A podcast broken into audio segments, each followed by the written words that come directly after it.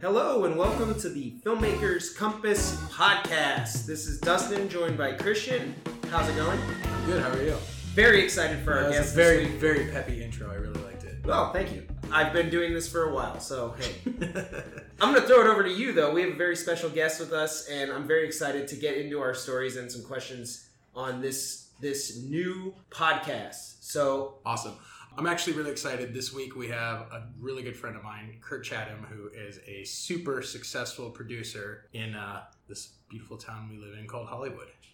Well, Yeah, you- beautiful. yeah. Sure. I know, it smells like piss everywhere. Hey, hey, hey, he might be so peppy because he's at like nine Red Bulls already, right? Is that what it Something like that. super peppy. So, all right, super peppy. Super peppy. Don't touch the table. Right? Podcast 101. Don't touch the Don't table. touch the So, table. Kurt, anyway, thanks for coming Yes. out, man. Yeah, no really problem. appreciate Fun. it. You have tons of insight from your experience as a producer. Uh, yes. I always think it's kind of funny because you obviously moved cross country. Quite literally from one coast to the other. Yes, yes. I did. Yeah. Nice. I moved uh, after I grew up in Atlanta. I went to college down in Savannah. Two months after that, hell, less than two months after that, I was on the road. I twenty straight out, went up through Memphis, hit I forty, came across because I didn't want to be in Texas for two days, so I just went across the Panhandle and then came down. Yeah, and it took me took me about two and a half days to drive out. Packed up everything in the SUV and came on out. What inspired the move? Well, I'd always been interested in films. I mean, films are great. Yeah, TV not so much, which is interesting because now my latest project is in TV. But you know, it's films are films are fun to watch Of course. yeah. always. You know, and to talk about and just like to quote. I mean, sh- you can throw out this quote. Now I know what a TV dinner feels like. What's that from? Die Hard. Yeah. See, Yeah. like, Yeah. quit playing with your One the best movies ever made. right? I mean, like everybody knows the quotes. You can quote things and everybody Yeah. does, and they're just fun. And so I actually had a friend who I met in Atlanta who lived out here in LA uh, with his wife, and he said, "Hey, come out for the summer and try it out." And I was like, "Okay." And 16 years later, There it is. I'm still trying it out. Nice.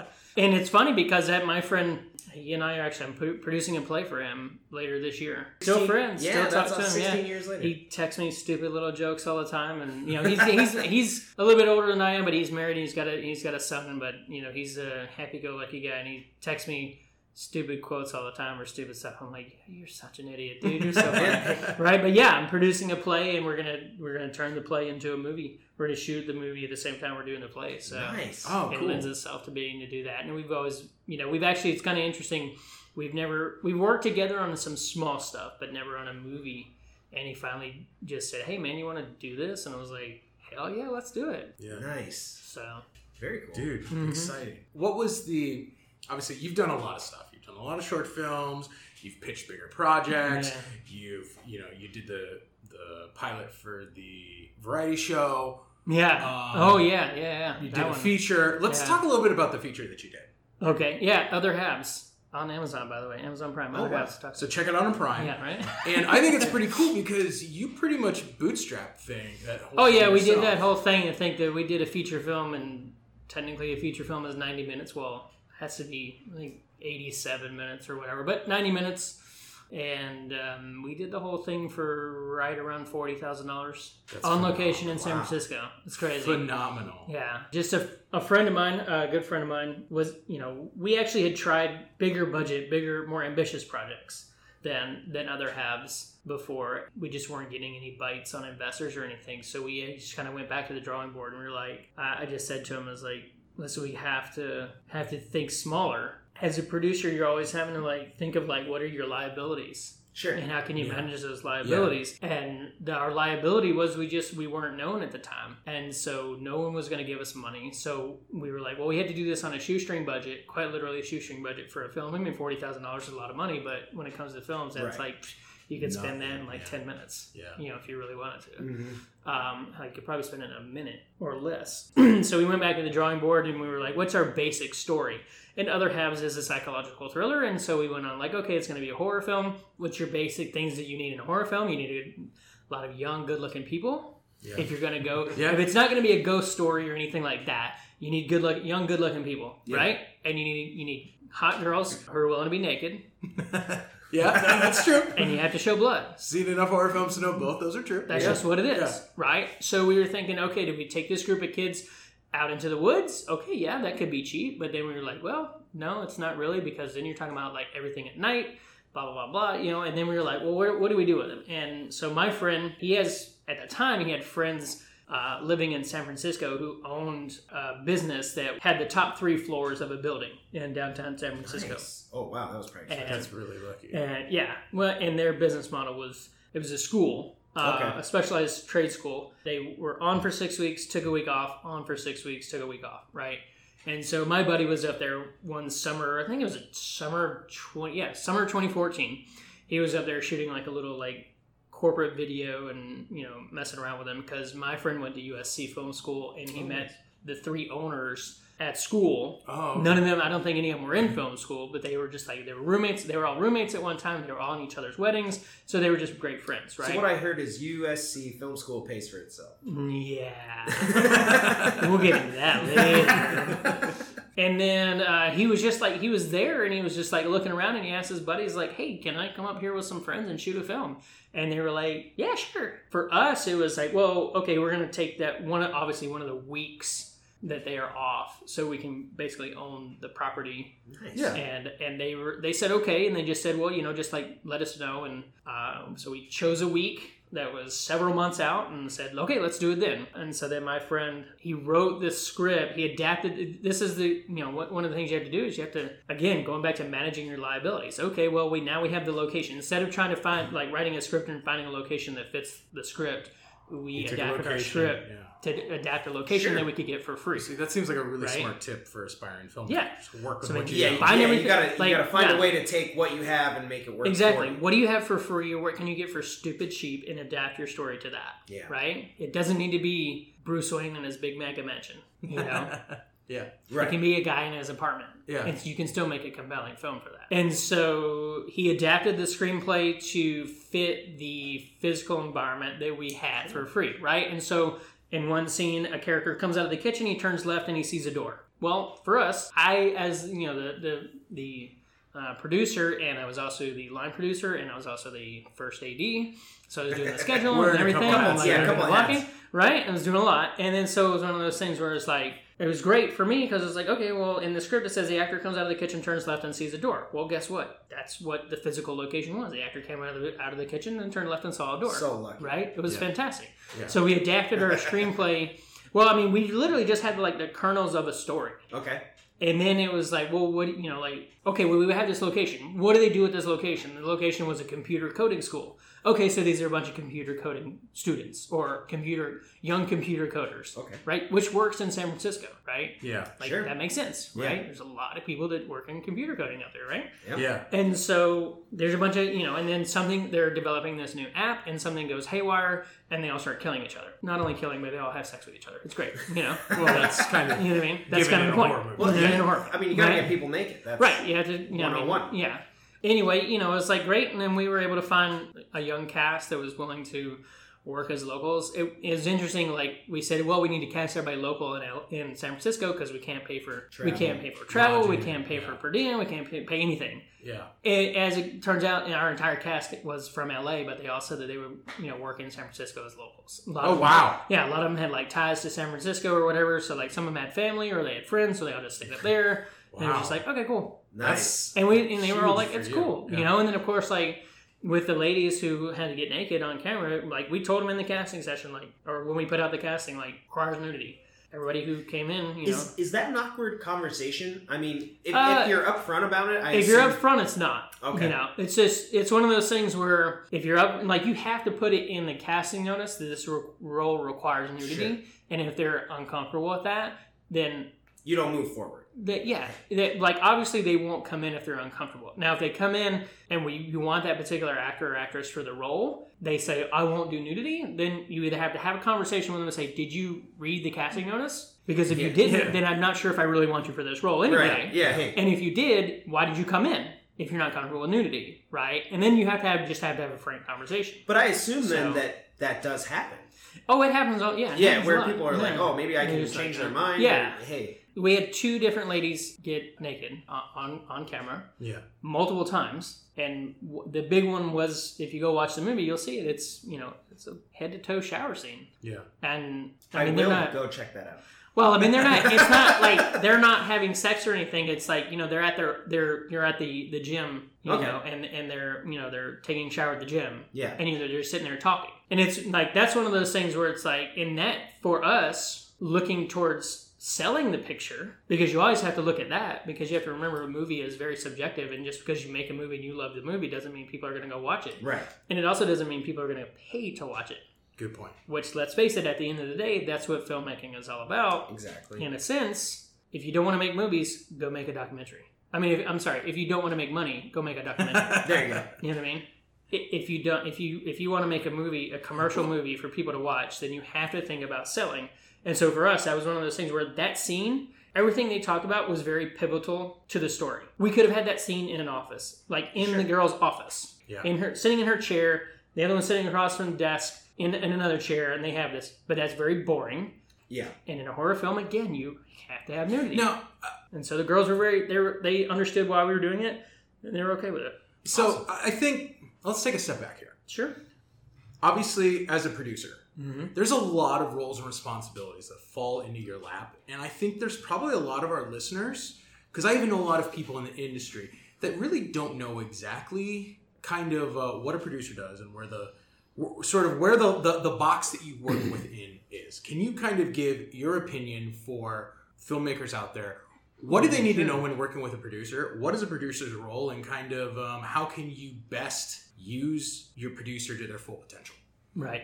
Well, let's just stick with movies because the role of a producer Yeah, in yeah, television is a obviously little bit different it's than different. movies, right? So in movies, in the more traditional, in in the more traditional sense, especially like in, in in independent films, the producer is not only the lead creative person on the film, they are also the lead business person. Um, I mean, and they're to quote a movie, they're the HNIC right? Let's yes. see, we're talking about quoting movies. I mean, they are. They're they're the person who finds the script in independent world. They will option the script, and then they'll wind up having to just buy the script. Now, I mean that. What does that mean? That means they own that product. That's theirs. Then they're going to go out and hire everyone else to do the job. So they're going to hire. They have a creative vision for this movie. They're going to hire if they want punch up, so they can either work with the writer who they're acquiring the property from, or they just hire another writer to come in and like, here's my notes, incorporate my notes. Yeah. Is, is that pretty common where you may purchase a script and then you're like, hey, bring in someone happens else Happens all the and time. Happens all the time. rewrite the Every whole day. thing? Every day. Happens every day. Okay. Yeah. Happens all the time. Um, and then the producer will bring on uh, bring on a director, bring on working with the director, bring on cinematographer, production manager, or uh, production designer, and then casting and everything downstream of that. So a producer is uh, like the person in charge. They own the product. Now they'll go and find investors in an independent world. They'll go and find in- investors, and if they find someone outside of a studio, you know, or even like the independent arm of a studio, Yeah. um, a lot of times that it just kind of depends on who the investor is, right? If the investor's never invested in movies before, most of the time it's like the, the producer will have full creative control. Sure. You Yeah. know, if the investor has invested in movies before or whatever, sometimes they'll say, "Oh, I want to see this or this or blah blah blah blah," you know, and then the you know they'll have to work with what the money says because if the money says do something, you kind of have to do what the money Now, says. I, I think a lot of, especially younger filmmakers, get into a lot of, how do I want to say, creative conflict Mhm. with their producers. all the time. And, and it seems like And not even young people, older folks, Right, I mean, because people who the problem is people who come at a project from an artistic perspective, Right. want it, it, it's their baby, they want it Right. to be solely theirs, and your job is to step in and say, hey, like I'm here to bring you money up front and Right. make sure we have a product that we can make money off of at the end. So you're doing yeah, a director producer- a huge Yeah. service. yeah. The producer always has to have an eye for selling the product because again, like I said, it's a commercial venture. You're you're creating a product that someone want that you want someone to pay you to watch, Mm-hmm. right? So the producer always from the get go always has to have an eye for how can I how can I sell this? And if they go to investors, the investors are going to want to know how you going to make my money back. Exactly. right? And so the biggest thing is you have to manage your liabilities, right?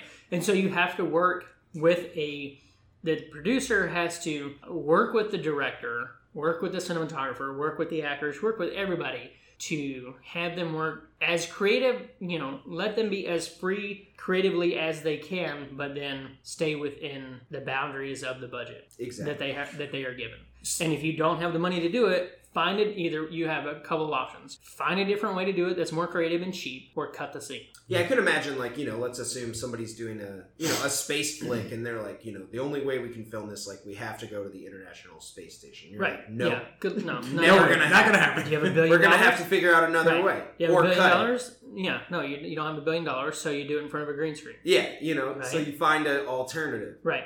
Oh, it doesn't look like they're floating. It doesn't look like there's no gravity. Okay, well then you get a wire system. Oh, do you have money for that? No. Okay, then move it from the International Space Station to on Earth, and you don't have to worry about that. Yeah, You know, find a different location for the same story, and it'll be much more creative and much more interesting. So, is there some advice that you can give to all the directors out there that have the perfect project in mind that they want to work with, and right now they're looking for a producer to bring on board to bring this to life? Yes. What are some things they need to know about how to maximize that relationship and keep it from being so contentious? Well, you got the first thing you have to realize, you have to remember as a director and as a writer, I would even say, or as a writer director, Yeah.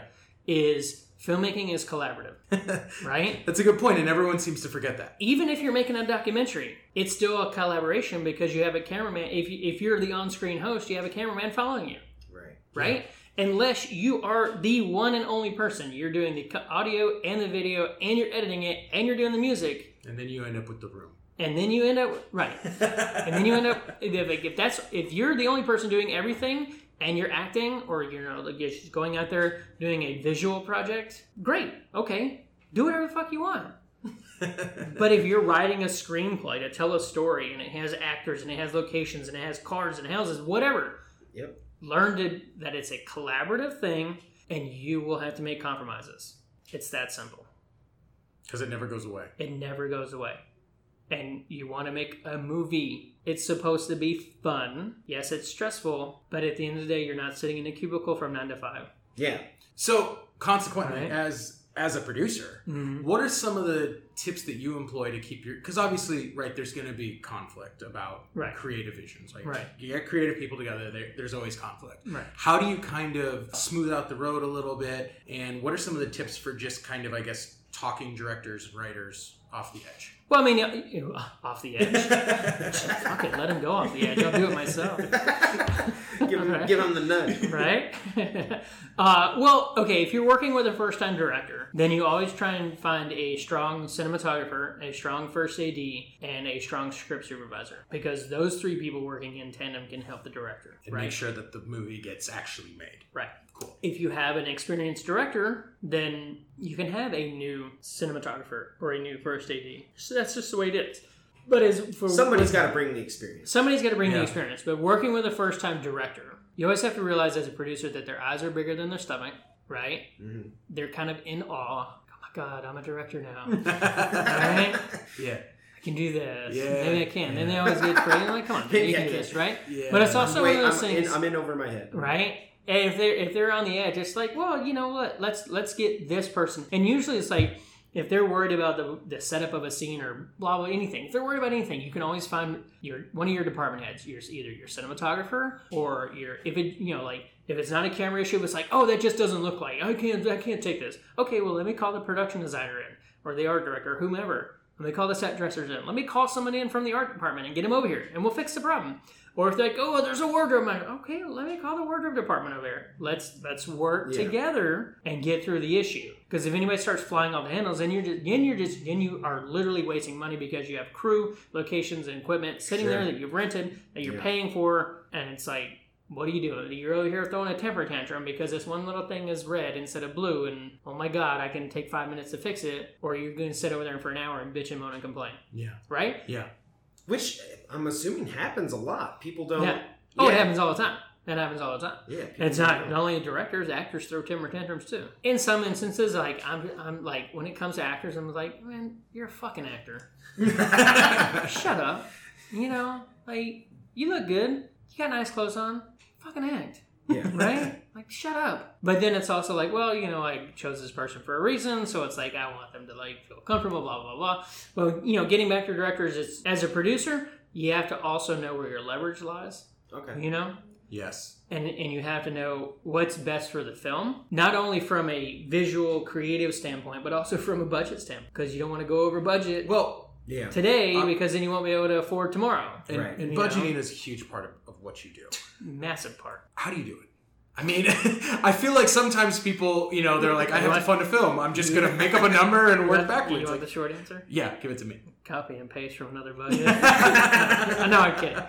No, I'm kidding. Uh, I mean, it, it is. Just, I mean, is a lot of it just based off of experience? You're Yes. like, cool, I know. A lot of us I is- could get yeah. horses for this much. I know I could do yeah, a, a lot know, of it dolly is shot for this. years of experience, just knowing what what rates you can get it. You know, you can provide people. Have you ever had Uh, to get horses? Uh, yeah, Have. How did that like? Do you have a horse guy? Uh, yeah, well, actually, yeah, there, there are. Yeah, there, there are people out there that they have animals. Horses are obviously a little bit more involved than, let's say, a dog Yeah, um, sure. or a bird. I did this one film, this short film, and it required a bird. And so I researched, and there's a bunch of different firms out there, and they're they're basically agents for animals. and they just you know? offer you like trained And- birds for Well, they- a they- day rate or whatever. Yeah, and well, it was one of those things where you know you just have to call them up and say, "I need the bird to do this, this, this, and this." And they say, "Okay, well, we'll get back to you." And they call you back with an estimate, and then they tell you, or they email you your estimate, and they tell you why they it's going to cost that amount of money, and blah blah blah. So I was doing this one short film one time, and it required a bird, and the budget for the film was fifteen thousand dollars, and the directors really wanted a bird Okay. because the movie was about two little people chasing two little kids chasing a bird. I feel like I've seen this movie, Kurt. Yeah, I think you have seen this movie. Yeah. I think you've seen this movie. Yeah, I've seen it. And the bird, I got estimates for the bird, and the bird was going to cost ten ten thousand dollars. No way. Yeah. Well, okay, so but Ten- I'm assuming that the $10,000. directors were dead set on going with that bird, right? Well, I mean, they wanted a bird, and I went up to him, and, and you know, here's and so this is where when when I was talking about like leverage comes into play. I walked up to him and said, "It's going to cost you ten thousand dollars for a bird. So, do you want the bird or do you want A movie. everything else?" And they were like, um, can we do it in post? And I was like, let me make some phone calls. Sure enough, we put the bird in post.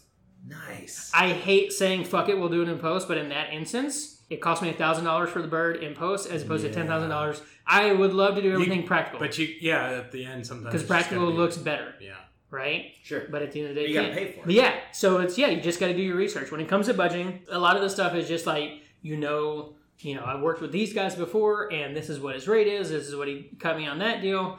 Blah blah blah, and then so for instance, I'm, I'm currently working on a budget for uh, this writer director or writer. He doesn't want to direct it, but he, he wrote it and he wants to he wants to produce it. He asked me to produce it with him, and he asked me to do a budget. It takes place in Haiti Yes. there's an opening opening scene in Haiti, a flashback, and then cut to Los Angeles. There's a scene in Los Angeles, and then everything is back in Haiti, right? Okay. So how do you budget for that? Well, you have to break down. For I mean, the, the first thing you do is break down the script for characters, locations, prop sets, wardrobe, things like that. Do you need cars? What are, what are all the things that are in the script that you're going to see on screen that you have to budget for, Yeah. right? Yeah. So actors, you know, the characters, the actors, the, the location, the different locations. Are there going to be cars? You have to put the cars in there. Blah blah blah. Then you have to figure out, okay, well, how am I going to get everybody there? So if you're in Los Angeles, then everybody is like just There. works from home and they show up on set, right? Yeah. But we're going to go to Haiti, right? So then I have to factor in plane tickets for everyone, hotel for everyone, per diem for everyone. And when you get to per diem, you get even screw down into further into it's one rate for the days that they're working and a different rate for their days off, Yeah. Hmm. right? Yeah. So you just, and then and then so how do I do that? Well, then I go and research. Well, how much would it cost me to fly from Los Angeles to Haiti? Well, there's there's a cost of a plane ticket right there. Round trip ticket times everyone who's going. Pretty right? expensive. How much is a hotel? Well, how long do you need people there? Well, then you have to look at your budget. I mean, uh, you have to look at your script, estimate as a producer how many, many days days, you think it's going to take you to film it, right? And so we estimated 25 days on this Oh of God. filming, right? Yeah. Which breaks down into five weeks shooting five days a week. Yeah. But then you also have to remember, well, they're not only going to be there for 25 days, they're also going to be there for those weekends. So you have to add in that, right? So then you go and look at how much would a hotel room cost you, you know, and then you just hotel room per person. You add all that in, right? Then you Yeah. add in the per diem. Sounds expensive. Jeez. Then you gotta then you gotta worry about okay, how much money can I put you know towards locations, permitting for locations? Where am I gonna get my camera? Where am I gonna get my my lighting equipment? All that stuff. Where am I gonna get my catering from? Where are these people gonna go to the bathroom on set? Yeah. And I assume know? that's one of the challenges, especially when It's oh, you're traveling challenge. to film. Oh, because yeah, are you you're taking traveling. local crews? Are you Yeah. bringing a crew with you? Yeah. like- That was what, and and the thing is, like going to Haiti, there's there's a small film school there, but it's not huge. Yeah. So most of your main characters, the actors are going to come from L.A., New York, or you know Atlanta, you know somewhere. They're not going to come from Haiti, but some of your downstream supporting characters might come from Haiti. Sure. Your crew, your department heads, and your key people in each department probably going to come from Los Angeles or Atlanta Right. which means you gotta you gotta fly them there. You gotta house them. But some of your downstream, like the assistants, you know, the production assistants, the there. wardrobe assistants, the location Wow. I managers. mean, how do you even when you're in Haiti? How do you even find people like that? Like, do they even have like Craigslist? You have to have a local. You have to have a local. So you either you're gonna hire like a uh, like we'll we'll hire a line producer to come with us, but then we'll hire a local production manager who has Okay, that the- makes sense. Who The has ties to the who has the local ties to the community. community Right, and who okay. can get the stuff. It sounds like one of the things you really have to be comfortable with as a producer is being the bad guy Oh yeah, and saying no you have to you have and to you, cutting have- people loose. you and- cannot feel bad about saying no. do you just have to be comfortable in that role when you say I want to be a producer? So I realize that sometimes I got to be a hard ass, Mhm. or is it kind of something that you grow into? What's kind of been your experience? It's a little bit of both. For me, it's always been easy to say no, you can't afford that. Yeah. But then I've had I know other producers who like they have a very hard time saying no, and they they don't like confrontation. It's like, well, you can't look at it as a confrontation. It's you have to look at it as you're presenting the realities of the situation. So let's take a famous example. So in the movie Jaws, right? Yes. Right. Everybody knows that Steven Spielberg wanted to see more of the shark, right? Yes. Yes. But they were having such mechanical issues with the shark. If they did delayed production to fix the shark, it would have Yeah. cost them a lot of money. But then the producer's like, you just can't have the shark. You got to work around it. It's not working. You got to work around it. It made a better film. It worked out really. it scares well. the shit out of people when you don't Right, see the yeah. shark, right? Yeah. And that that that's so that's what a producer has to do. You just have to say no. It's not working out. We can't do that. So yeah, it's for me. It's always been easy to say no. I'm not saying I love to say no, but it's very easy for me to like no. You can't afford that. I'm sorry. I have to find a different way.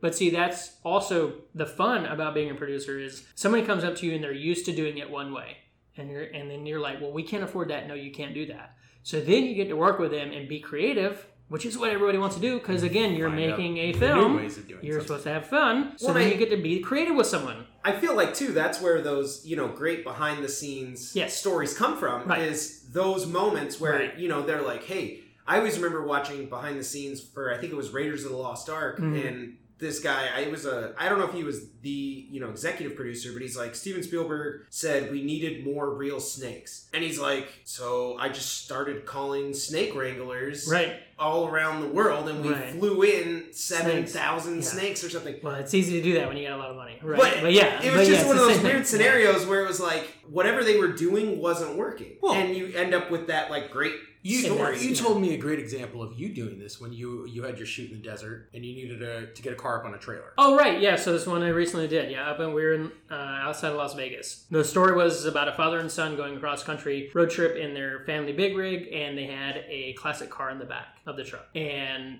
unfortunately, for whatever reason, the ramp that was chosen to get to to be shown on camera, as in it's part of the story, to get the car on and off the trailer. Was this huge seven thousand pound ramp that needed two forklifts to be moved, right? Not very practical. And our director saw it and he's like, yeah, that looks great. And then I'm looking at him like, no, that looks like shit. And they're like, why? I'm like, because it's 7,000 pounds and it takes two forklifts to move.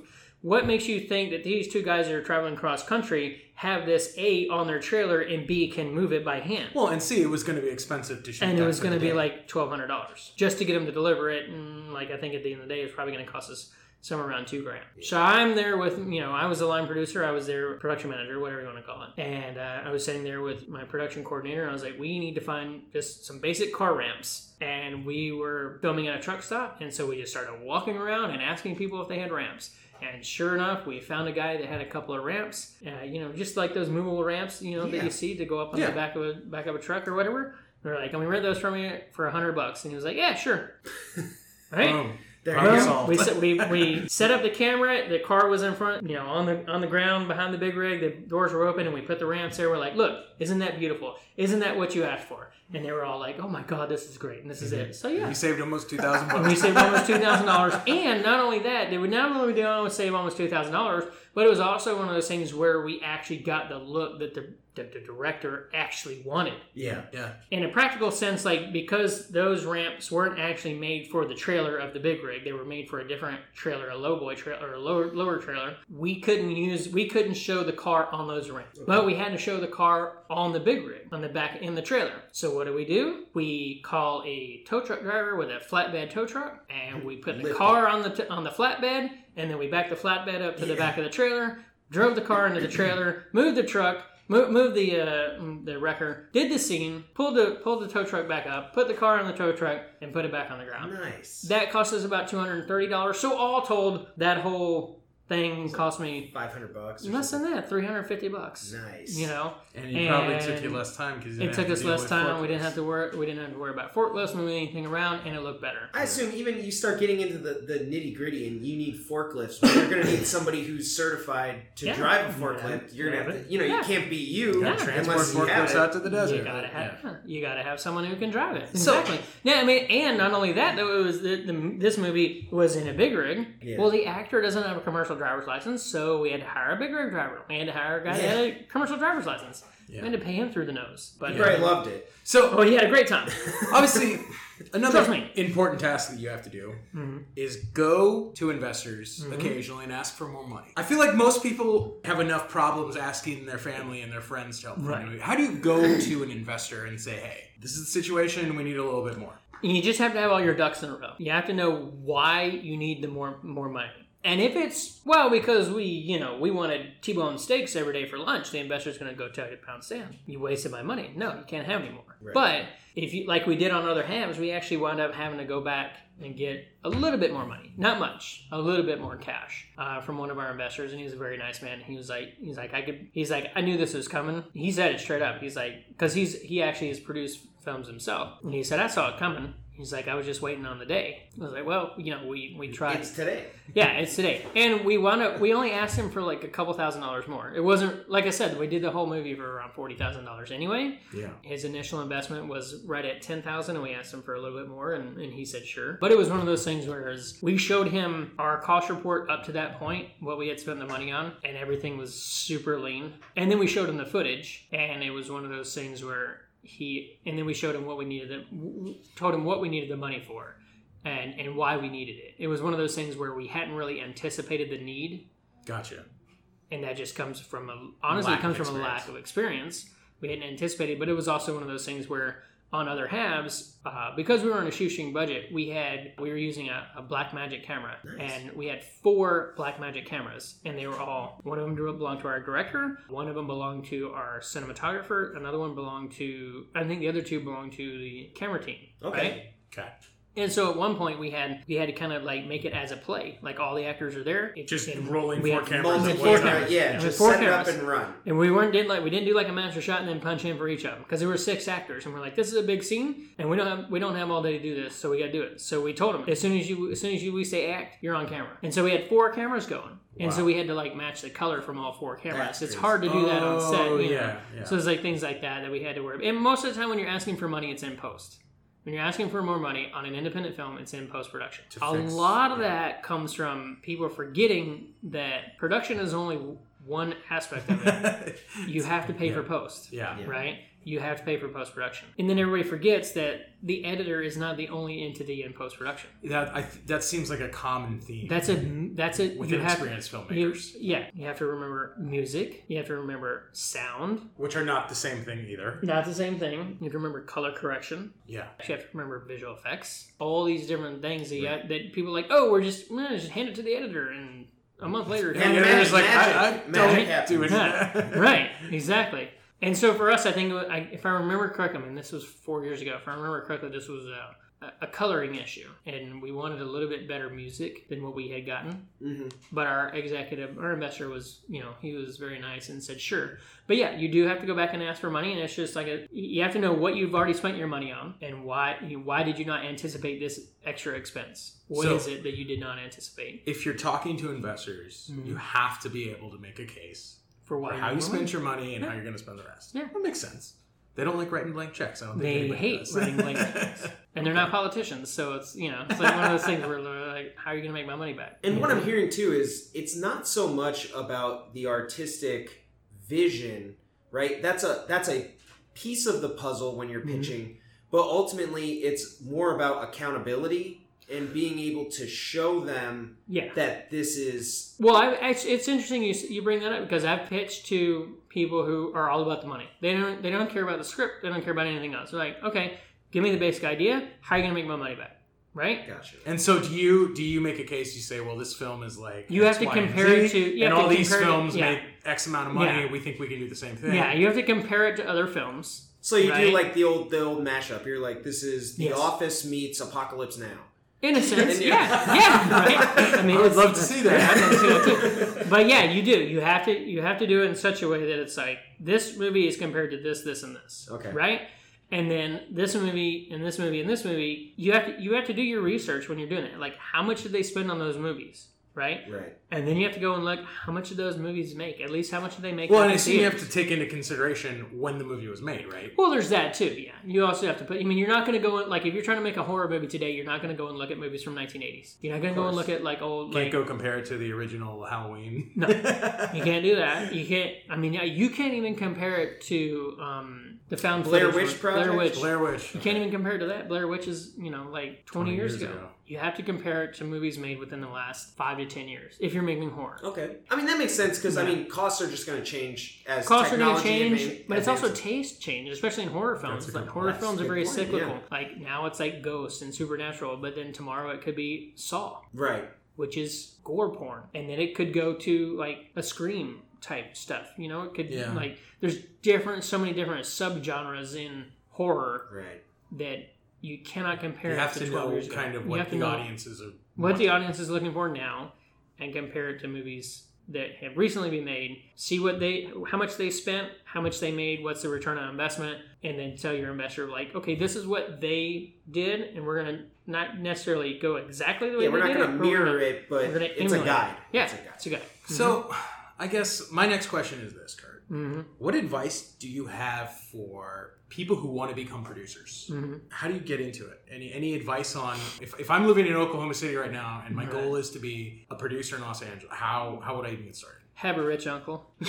Okay, No, uh, other than, than knowing somebody No, rich, which is the easy way to do anything. I you ha- like as a producer, like you know, some people. I didn't go to film school, so for me, I had to do all the different jobs on set. I was a PA, you know, as a second AD, as a first AD. I worked as a location manager. You know, I worked in the grip and electric department. I worked as a wardrobe assistant one time. But you got You good know? practical experience Yeah. in all aspects, in all aspects of, it. set life. Yeah, and then I also worked in post production. Uh, so uh, to be a good producer, you kind of have to learn all the jobs, the physical jobs that make the movie happen. But then you also have to to work on your creative side as well. You know, because you have to learn learn how to find a script that, you, that is good. Not only good from like, oh my god, this is such a great story, but also like commercially viable. Right. How Yeah. how You know? where does this fit in the market? Right. And then and then you have to practice like giving notes and making it better and things like that. And you have to you know you have to a lot of it is like people skills too. If you're a loner, you're never going to be a producer. If you hmm. don't like talking to people, you're not going to be a producer. It's I mean it's I hate to say Because you have to build relationships. You have to build relationships. You have to talk to people. Yeah. If you don't talk to people, you're never going to be a producer unless you have all the money in the world and you can do whatever you want. Right. And that's never Right. the case. And that's never the case unless you're Jeff Bezos. Which you know. So Jeff Bezos has some good notes on. Uh, you listen to Kurt if you want to become a good producer here. Yeah, right. Go go start Amazon, and twenty years later you can you can make, Make whatever, whatever you you want, want, yeah. right? But no, you it you know it's starting. Be mindful of the fact that everybody else is working for you because you're a producer. They all you know you're signing the front of the check, not the back of the check. Yeah. You know what I mean? Yeah. And so that's a huge responsibility. And know what other people are doing and appreciate what they're doing, but then also be the good leader, be the good effective leader, and you know shepherd the project through to the completion. Okay, my final question before we start Sure. talking about what we love, which is movies. Yeah. The film school thing. do Uh-huh. you find you're at a big advantage not going, or do you think it gave you practical skills that a lot of other people in the industry don't have? Li- what, would- what do you think? I assume it's a little bit of. Yeah, I was gonna say honestly, it's a little bit of both. From a practical production standpoint, film school is a waste of time, Yeah. in my mind. Simply because, yes, you get the experience of making the movie, right? Yes. But they don't really give you real world experience. Mhm. Because if you go and try and get a permit, oh, you're a film school. Okay, here you can get a permit for cheap. Yeah. Like the permitting office, especially here in LA, streamlines it for films. The casting, most of the time, the school has already set up a pool of actors that you can go through, Yeah. or you just say we're a film school, and so people are like, you know, you know what caliber actor Yeah. you're going to get. A lot of times, most of the time, the film school has the equipment for you, the cameras, Good point. the lighting equipment, the sandbags, And the there's a whole C-stands. group of people that are willing to make movies with you. Right, and you already ha- your all of your classmates are required to work on your film Yeah. for free. Yeah. So you're, and so like your main, your like maybe your basic, bi- biggest expense is is going to be your lenses. Yeah. Let me go rent some extra lenses, right? Because your Yeah. cinematographer really wants these these types of lenses as opposed to those types of lenses that the school provides. And oh my god, if we spend twelve thousand dollars on this, then it's going to be so great. It's like fuck you, dude. It will not. But whatever, you know what I'm saying? Not twelve thousand, maybe twelve hundred, but whatever. But so from a purely practical, real world experience, film school is a waste of time. Gotcha. However, that being said, film school is also a great asset if you pay attention to what's going on. Because you can learn, if you want to be a writer, if you want to be a director, go to film school. Because you need to know the theory, the history of making films, and it gives you, you know, it gives you a lot of time to hone your creative abilities. Sure. Yeah. You know, Yeah. and then but then you also build relationships a lot of you know and like if you want to be a producer i don't know man it's that's maybe i don't know I'm getting That's the vibe. You're gonna- like, just start making movies. a lot of times just go make it just the prove it experience. be done with it you know just go make it yes okay i made a film uh, but I, you know film school it can be it's one of those things where it can also be helpful for for aspiring producers not if you want to make a movie right now Okay. right? Because like I have a I have a good buddy who I'm working with on a project. He went to film school. He went to very prestigious, very famous film school, not in Southern California, and he moved out to LA and got a job as a producer's assistant. I'm not going to say I can guarantee it's because he went to film school, but I can say that going to film school probably helped a lot Gotcha. in him getting Gotcha. that job. Sure. Right. Gotcha. So going to film school, if you want to be an aspire, if you're an aspiring producer, you know, going to film school can help you get in the door at agents, agencies, or production houses to be the you know the producer's assistant, the agent's assistant, which then you can move into being a producer's assistant. It can help you with that Yeah. at, with the business aspect of it, get, getting your foot in the door. I, you know, found it hard getting into that aspect of the industry because I didn't go to film school Sure. and I just didn't know anybody. Yeah. You know, Yeah. and so by the time I found out, oh shit, I should have gone and worked in the mailroom. It was already ten years too late, and I was like, I'm not going to go work in the mailroom Yeah. and work my way up. You know, it's like, well, screw it, I'll just do this instead. Yeah. I get it. And so, but that's the other thing is there's a lot of like my buddy who I work with, and you know I love him, hang out with him a lot, and we got a big project going. He when it comes to budgeting, he only knows like high level budgeting. He can't drill down into Because he hasn't done the. because he hasn't done it. Like he straight up told me when yeah. we started when we went when we started on this path. He's like, when it comes to budget, dude, he's like, I'm gonna rely on you. Like you're gonna have to like look at that budget and let me know if it's if it's doable or not. And I said, okay. And then I but then I said the same thing to him because he's had years and years and years of experience of giving notes and being the creative producer. Sure. And I said to him, well, I'm gonna have to rely on you kind of heavily for the creative aspect of it, you know, and like you and I will bounce ideas off of it, uh, off of each other. But most of the creative stuff is gonna come from you. And he's like, yeah, no, I get it. It's fine. Form that relationship. Yeah. Yeah, form relationships. No, so the big takeaways as a producer: be a people person, form relationships, manage your liabilities, and know what your leverage is Boom. There to you get go. it to get it done. There you go. That was film school in, Yeah. in four bullet points. Right? All right. Now, You need to go. All right, Yeah. let's do it. let's talk about. What do you wanna talk about? Let's talk about some movies. The greatest movie of all time. Go, Dustin. What is it? Uh, I mean, my favorite movie is just Star Wars. Ah, okay, all right, I mean, well, fine. Dustin and I talk about movies all the time, so I, I want to know What? your. Wait, what do you think is the greatest movie of all time? yeah, no, that's my favorite. Greatest movie of all time? That that really depends on what my mood is, man. My mood is always Star Wars. So Well, we know that. Everybody knows that. from you, Dustin. Right? Aren't you gonna ask me? Yeah, what's the greatest movie of all time? Roadhouse. Are you kidding?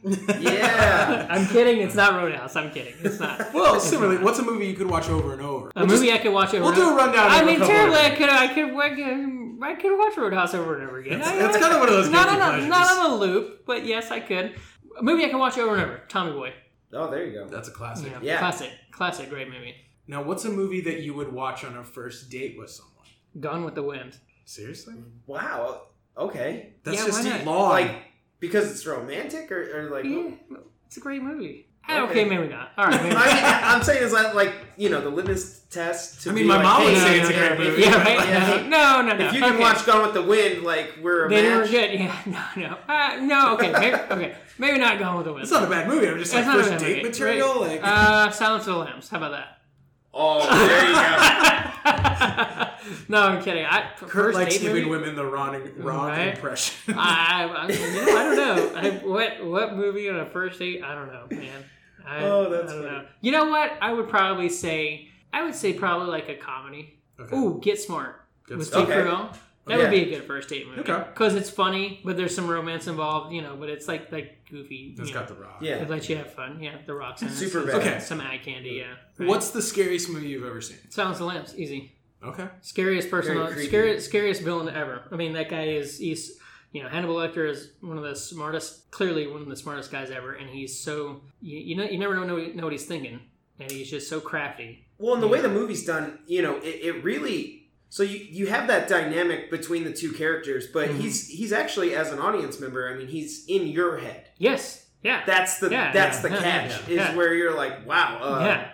I'm wondering what he's thinking. You know, Mhm. as a third party. And you're like, viewer. what is what is he gonna do? Yeah, Right? And the and the end scene when he hangs it when he you know like when he just drops the phone. Yeah. You know, like when he's on the island watching uh, or following Doctor Chilton. It's like. Yeah. How the hell did he get there, right? And like, how did how did he track this man down? yeah. right? And then he just leaves the phone hanging. And you're just like, oh my god, you're like, yeah.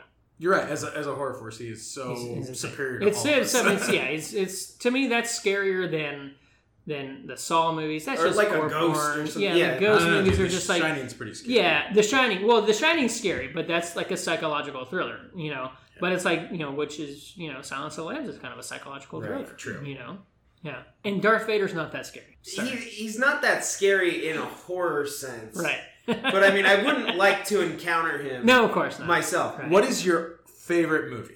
Gone with the Wind. Really? Yeah. All right. I mean, I'm from Atlanta. I'm from So, the South. Okay, do- that can actually I makes the first date. Well, that thing makes a little more Yeah, sense. I it didn't makes realize that more was your sense now, favorite. I was just like, Yeah. that's a heavy movie. But Right. okay, I It get is a heavy movie. And it's It is, classic. it's a- it's one a of the best movies ever made. It's yeah, it's I love that movie. It's a great Transform cinema. Yeah, right. Uh, what's the most provoking, thought-provoking movie that you've ever seen? Ooh. Holy Lord in That heaven! trips your mind. I mean, I was thinking about this because you emailed me these questions earlier. The most thought-provoking Yeah. movie. You know, I don't know. I always, you know, for me, Right. something that always stands out was uh, have you ever seen Memento? Yeah, I don't know why it the the structure of the movie it just always gets me thinking obviously there's a lot of story elements that get your mind going but as a Mm-hmm. film how they were able to make that work yeah. No, oh, you're talking about. Wait, now are you talking about like how do they like how do they do it? Thought-provoking? No, I mean, what like just made you think about? I think he's talking Yeah. story, but that movie to me, Uh, on both levels, uh. it's got me in the moment, in the story, thinking like, "Wow, Yeah, what's happening here?" you but know, then one, I'm like, "How did they?" that makes sense. So I think oh, so. One movie would be Inception. I was Yeah, actually okay. thinking Christopher Nolan. Inception. That's so, like, Inception both is Christopher great. Nolan, right? But yeah, I mean, he's, Yeah. a, he's a great filmmaker. But uh, that would be one of those things where, like, hey, so for Inception, like the end of it, like, did the top fall over or not?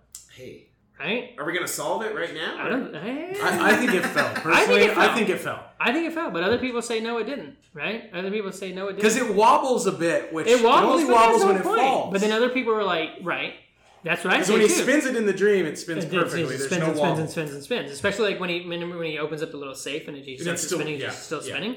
But then it's also one of those things where it's like everybody's like, well, his children are like haven't grown up and they- and they're wearing the same same clothes as in his dream, and it's like, well, they never really tell you how long he's been on the run.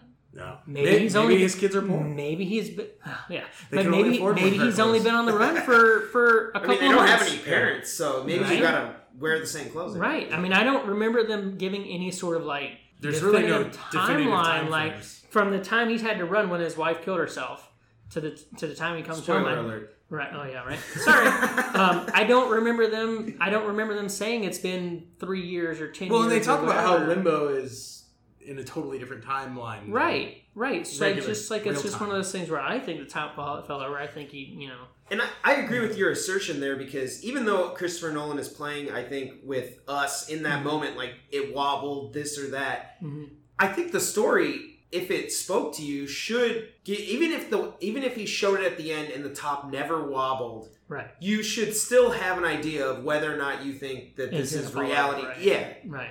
Yeah. and I think the movie does a really good job. You know, in my opinion, I think it falls over.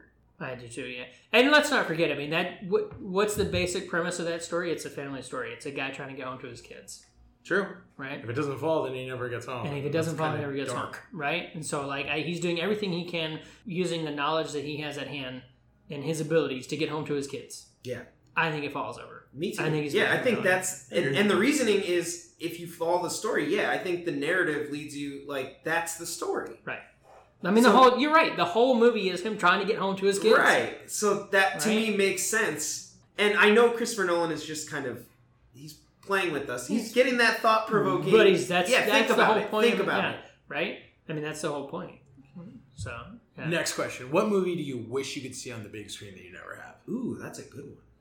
I don't know, man, because I saw Die Hard on the big screen. Oh, you know, what? What? Isn't that awesome? I did, yeah, a couple years ago. I went, Oh, went over to the that's- I ArcLight. It's love the to see best, Die Hard. dude. Yeah, the Ar- ArcLight was shown on on um, on uh, the big screen. Um, Gone with the Wind.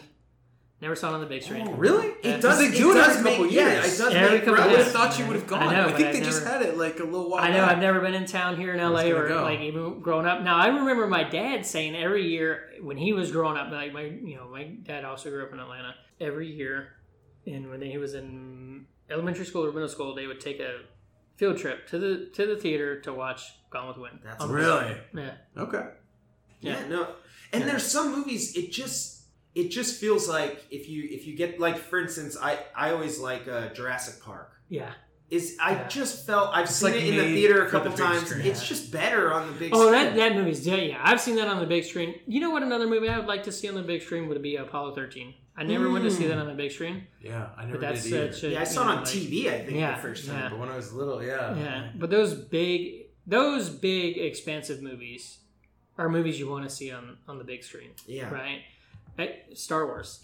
yeah, I've never seen the original, like A New Hope. I have. Episode four, five, and six. Yeah, I haven't seen them on seen the big like a screen. million times. That's Yeah, I don't think I've Yeah. seen them on the big screen. I'd like to go see those on the big screen because those are big space, epic, huge movies that you want to see on the big screen. Yeah, I saw Castaway on the big screen, loved it. That's What? awesome. Oh, Castaway. Okay. Tom Yeah, Hanks. yeah, great, yeah, yeah. Great movie on the big screen, you know. Yeah. Great movie on the small screen too. But yeah, I think I think if I had to choose one, Gone with the Wind. Okay. Cool. What's a movie Sorry. that you'd recommend to show your grandparents? Gone with the Wind. Wait, they've already seen it. They probably already Uh, seen that. Like Actually, almost you know like what's a movie you Right? like from today that like you know I've actually uh, I've actually watched Gone with the Wind, or not Gone with the Wind, um, uh, Tommy Boy with my grandma. no Yeah, she laughed. Yeah. And how did it play? It played well. she well. loved it. She thought it was Nice. funny. I mean, that's such a good, fun, clean, goofy movie. okay. Right? Oh my god, I always love when he's Tommy out in the. But some, it- right? he's out in the little boat on the Quit lake. playing with your dinghy. Yeah. that's hilarious, right? Uh, no, but a, you know, right? A movie, a, mo- a more recent movie. Shoot, I don't know. Get Smart. I think I think my grandmother would love Get Smart. Yeah. Um, she would not like Other Halves at all. Um, although she's probably streamed it on Amazon. She probably like on our way out the door just hit it, put it on Amazon and just like let it stream so we could get the Yeah. view count. You know. Um, which thank you, Grandma. But um, all Everybody, that's just another plug. Make sure Right? you watch Other it. Other Halves on Amazon. My grandma watched it. You should watch It's on it. Prime. right? What's a movie that inspires you as a producer? Ooh, that's interesting. So this one, yeah, this is all you. This is all you. That inspires me as a filmmaker. Yeah. Oh, can we go back to the to the previous question? What movie would I you know would I have my grandparents watch? Any of the Lethal Weapon movies, especially number Oh, one, there you right? go. Dude, Okay. Uh, the first is so good. Or, the- or any of the Lethal Expendables one movies. also, The yeah. Expendables movies, Dude, right? Those those. movies deliver. Sorry. Okay, what movie inspires me?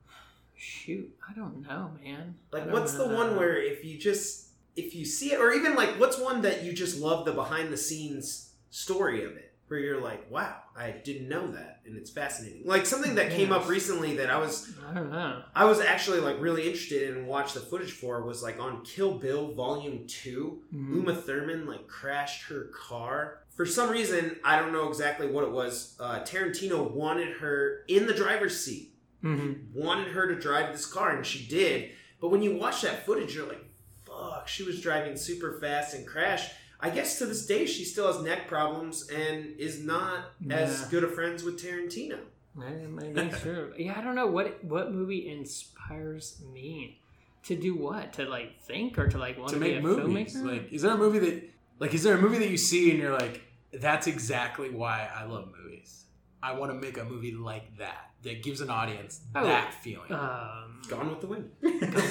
um, Unforgiven, oh, or The- even or even um, the Sons of Katie Elder, John Wayne movie, Dean Okay. Martin classic. Yep. I love that movie for for various reasons, but I think that's a great. It melds serious western with some comedic moments, which I think are just fantastic. I think that's. I Yeah. think Well, it's that's- interesting you bring that up. And we it's a were- great story. We were talking about some of those movies before. That's probably a movie I think that a lot of people casually haven't seen. That Probably not. You would have to go It's from the mid-sixties, specifically so, go yeah. Get that and be like, I'm going to watch it. Yeah, it's it's from the mid '60s, so probably not. It's one of those things where I was exposed to it at a young age because my grandfather loved. John That's why Wayne. you got to Yep. show. That's why He you loved he loved John Wayne and he loved uh, Clint Eastwood. Yeah, Sons of Katie Elder, and, and actually that was uh, Sons of Katie Elder was one of my dad's favorite movies too. There you go. And yeah, it's it's I think it's a great film. Uh, Sons of Katie Elder, like if I could if I could make a movie like that, I'd be like, yeah, okay, because that's Okay, one of those. There you go. That's Okay. one That's of what- those. That's, one of those that's- movies. that's what That's we're one of those movies where you can take your grandparents to see it, and you can also take your kids to see it, Cool. right? Because it And every- speaks to every- every. It speaks to everyone. Everybody, everybody would, would love it I like it. for different reasons. Is there a movie that you wish that you could have been like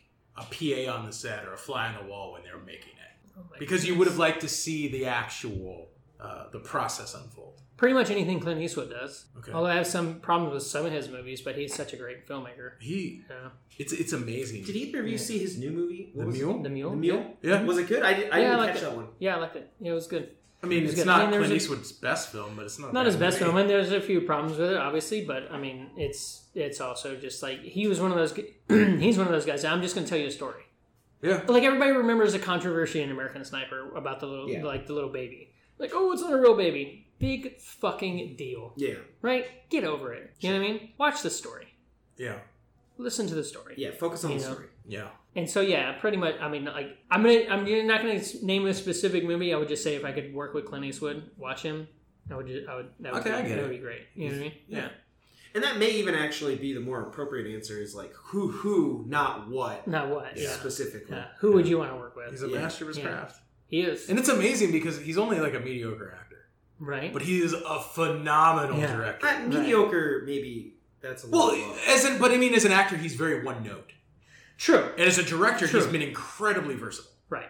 Okay. which I just think That is is kind true. of, uh, you know, it's, it's very interesting. I don't want this podcast to be. We're not concerned. slamming Clint Eastwood. Yeah, I We're don't- No, I know you're not. This is Clint. the Clint Eastwood slam show. Right. No, Now he's everyone's gonna I like Yeah. ripping me on Twitter. That guy fucking hates Clint No, no, no. Clint Eastwood. If Clint Eastwood has Twitter, then I will cancel this show. He might. You better look that up. Ah. But no, I, wa- I mean, I kind of, I see where you're going there. He's kind of, you know, like we gotta find his out. acting is. He stays you in know, like the the uh, a very you know He stays in Clint his. Eastwood roles. He stays in his lanes when it I comes mean- to his acting. like Well, that's probably because he knows what, like, that's what his audience wants to see him do. You know what I mean? No, I mean because like even when you see like um, um Whoa, sorry. I typed in Clint Like, and I saw a lot of Clinton stuff. I gotta get outta Glenn. Glenn Torino Gran Torino right. Grand Torino, He yeah. still plays Clint Eastwood as like He's an Clint- old yeah. crotchety Yeah. Clint Eastwood, Yeah. like, Yeah. but it's the same character. Okay, Yeah. Yeah. so All right, he does not. Are so you this sure? show goes All right, on. Okay, The show we- goes on. we have You at least can- one more week. there is a Clint Eastwood fan page, I'm sure. and it just describes him as the man. So two part question for you, Kurt. The man, the myth, and the Yeah, What's a yeah, legend. movie that you hope they never remake, Roadhouse. and what's a movie you hope they do remake? Also Roadhouse. well, that, that's easy. The paradox of Roadhouse. I know. One movie that I hope they never remake, Gone with the Wind. Although they made a sequel called Scarlett with uh, Timothy Which was pretty which awful. stupid. Yeah, the they should never. They should never try and make, remake Gone with the Wind. They should. Uh, they remade The Shining. No way. Yeah, they made it into a TV movie. Yeah. Look at they that. All right, Yeah. now I'm sad. right? But I never saw it. But yeah, well, I mean, like Gone with the Wind. I I mean, you know, I'm being biased. Pretty much. I mean, and you know, I know Jeff Bridges won, uh, or you know, he did redid um, True Grit, Okay. but I wasn't, yeah, wasn't a I wasn't a fan of that version. I- I like the Ken Wade original. Yeah, yeah, it was okay. yeah. But um, no, I, I, yeah, if they try if they tried to remake Gone with the Wind, I, I don't know, I would quit the film industry. Okay. Okay. Now- Maybe, I don't know. What movie do you think has the best acting you've ever seen? Ooh, that's Like, I wanted you to really watch Holy this from an ex- like from as a That's producer. deep. What's a movie that you watch and you're like, I, I just I like the chemistry between these actors, I like the performance. You know. Silence of the Lambs. Okay. All right. That's. A, That's- I mean, I mean, what he was on screen, legendary performances. right? What he was on screen for about 20 minutes, and he still Still still, won, won, still yeah. won the Oscar for best actor. I mean, he brings a right? lot. I mean, that's that's that's like it's one of those things when he is on screen, you're just like captivated. yeah, Yeah. yeah, yeah. I mean, and, and that's just. A but that's to no, it. that's great. I think yeah, that yeah. oh, Um, you're gonna hate me for saying this, but the movie Deliverance. Have you ever seen that movie? yeah, with, with Burt Reynolds. I, Yeah. I have not. Some great acting in that movie.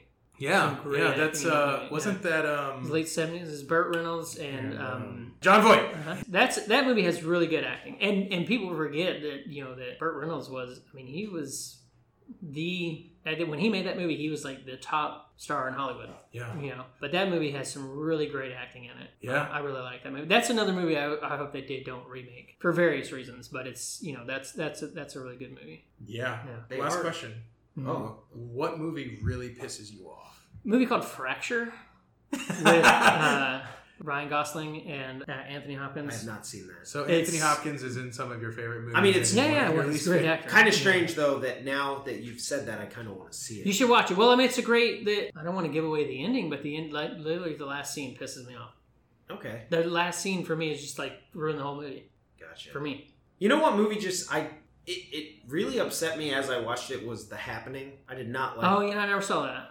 it's not it. good. Yeah, It really bothered me to the extent that they just kept making the movie. yeah. I never saw it, but I, yeah, Like I got more yeah. upset the more I watched it. Yeah, right. Not a fan. That's one. Of yeah, there's there's movies out there. You're like, what the fuck is this? Yeah, like- Mhm. It starts off with a cool premise. Then I'm like, eh, you know, I'm not really feeling it. Mhm. But part of me, like, as they go, I'm like, I like, did you guys make this out of like an obligation to finish it, They or may have. They may have. Sometimes they may have. because I'm like, yeah. I, I don't know, like, I just can't imagine you guys did a test screening of this, and you're like, that's that's it. this that's is great. it. Yeah. This is amazing. yeah. I'm like, no, you had to be like, this probably shouldn't be released. Good point. Yeah, there's so many movies out there like that, and you're like, you're thinking like, what the hell? They got money to make that? Yeah, Sharknado. It's Got to be inspiring Sharknado. as a film, I have not as seen a that. producer. I haven't seen it either. No, it's not. It's very disheartening. No, because you should think that that you can definitely get money from someone. You just got to shake down the right guy. well, Listen, that's the thing. I'm It's not like, where gonna are they lie. getting the money to make that I movie? totally Right? love. There's nothing better than like a late like Thursday night. You just crack a beer and throw on Sharknado. Like Which it one? totally delivers. I've never done that. Which all of one? them. Like They're all just like awesomely bad. Sharknado 900, or I mean, I don't even know what. And I feel like I will never do that on a Tuesday, but if I ever on a Thursday, On a Thursday, what do I do? Good, right? Yeah, It's hey. Sharknado. Yeah, I mean, Sharknado. I'm sure you can find it. I'm sure it's somewhere, like on Netflix or Amazon. Hey, listen. Now, hey, if you can't find Sharknado, go watch other apps on Amazon Prime. There you go. um, I'm sorry. I had to. Kurt, hey, thank you for coming on. yeah, no problem. Yes, Thanks for thank inviting you me. so much. fun. Now, Yeah. uh, you give any shout outs? Anyone you gotta gotta plug here, or, or else they're gonna Shameless like disown time. you or anything? No one's for it. gonna. No one's. No. Other. Go watch other halves. I think I plugged that one. Okay. enough. Last question: How can our audience connect with you on social media, or if they have questions, or want to trash you for your Give hatred out your fracture? personal phone number. What's your Yeah. What's the best way to contact you? Twitter. Hang on one second. Let me let me let me get my phone number out of my contact. Yeah, yeah. uh, no, I'm, you know what? I'm actually not on social media at at all. I, I take it back. I'm on Twitter, but anonymously on Twitter. Do you have an email safe. or a PO box? Yeah, you. how, about, how about this audience? If you want Please to write them a letter. if you want to, if you want to contact me, contact these guys. Contact Christian and Dustin, There you go. They can- and they can put us in in, in the contact. Um, Yeah, you can. You yeah. Can No, I'm. I'm on LinkedIn, Kurt Chatham. Um, Okay. Are you on IMDb? I have an IMDb page. Yeah, I'm on Instagram, but I hardly ever post anything. And I just don't like Facebook, so I'm not on Facebook. Can't blame you. I actually rather talk to people in person than talk to my computer. You can find Kurt on LinkedIn, Uh-huh. and you can also find his movie on uh, Amazon Prime. Amazon Prime. Other halves on Amazon Prime. Yeah. Yeah, awesome, dude. Thank you so much for coming Yeah, out. no really problem. appreciate it. yeah no problem. Had fun. This is a Great. good time, and just thanks for letting us pick your brain. Sounds good. As far as everybody else, we hope you liked the episode. If you have any questions or feedback, or you know want to trash either of us for our lack of movie knowledge here, then uh, you know where to do it. I'm at AndyCal5, and all your social media needs. I'm at Big, Big Kid D Man, and uh, be sure to subscribe to the show on iTunes and Google Play. Thank you so much for listening. Hope you guys enjoyed the show.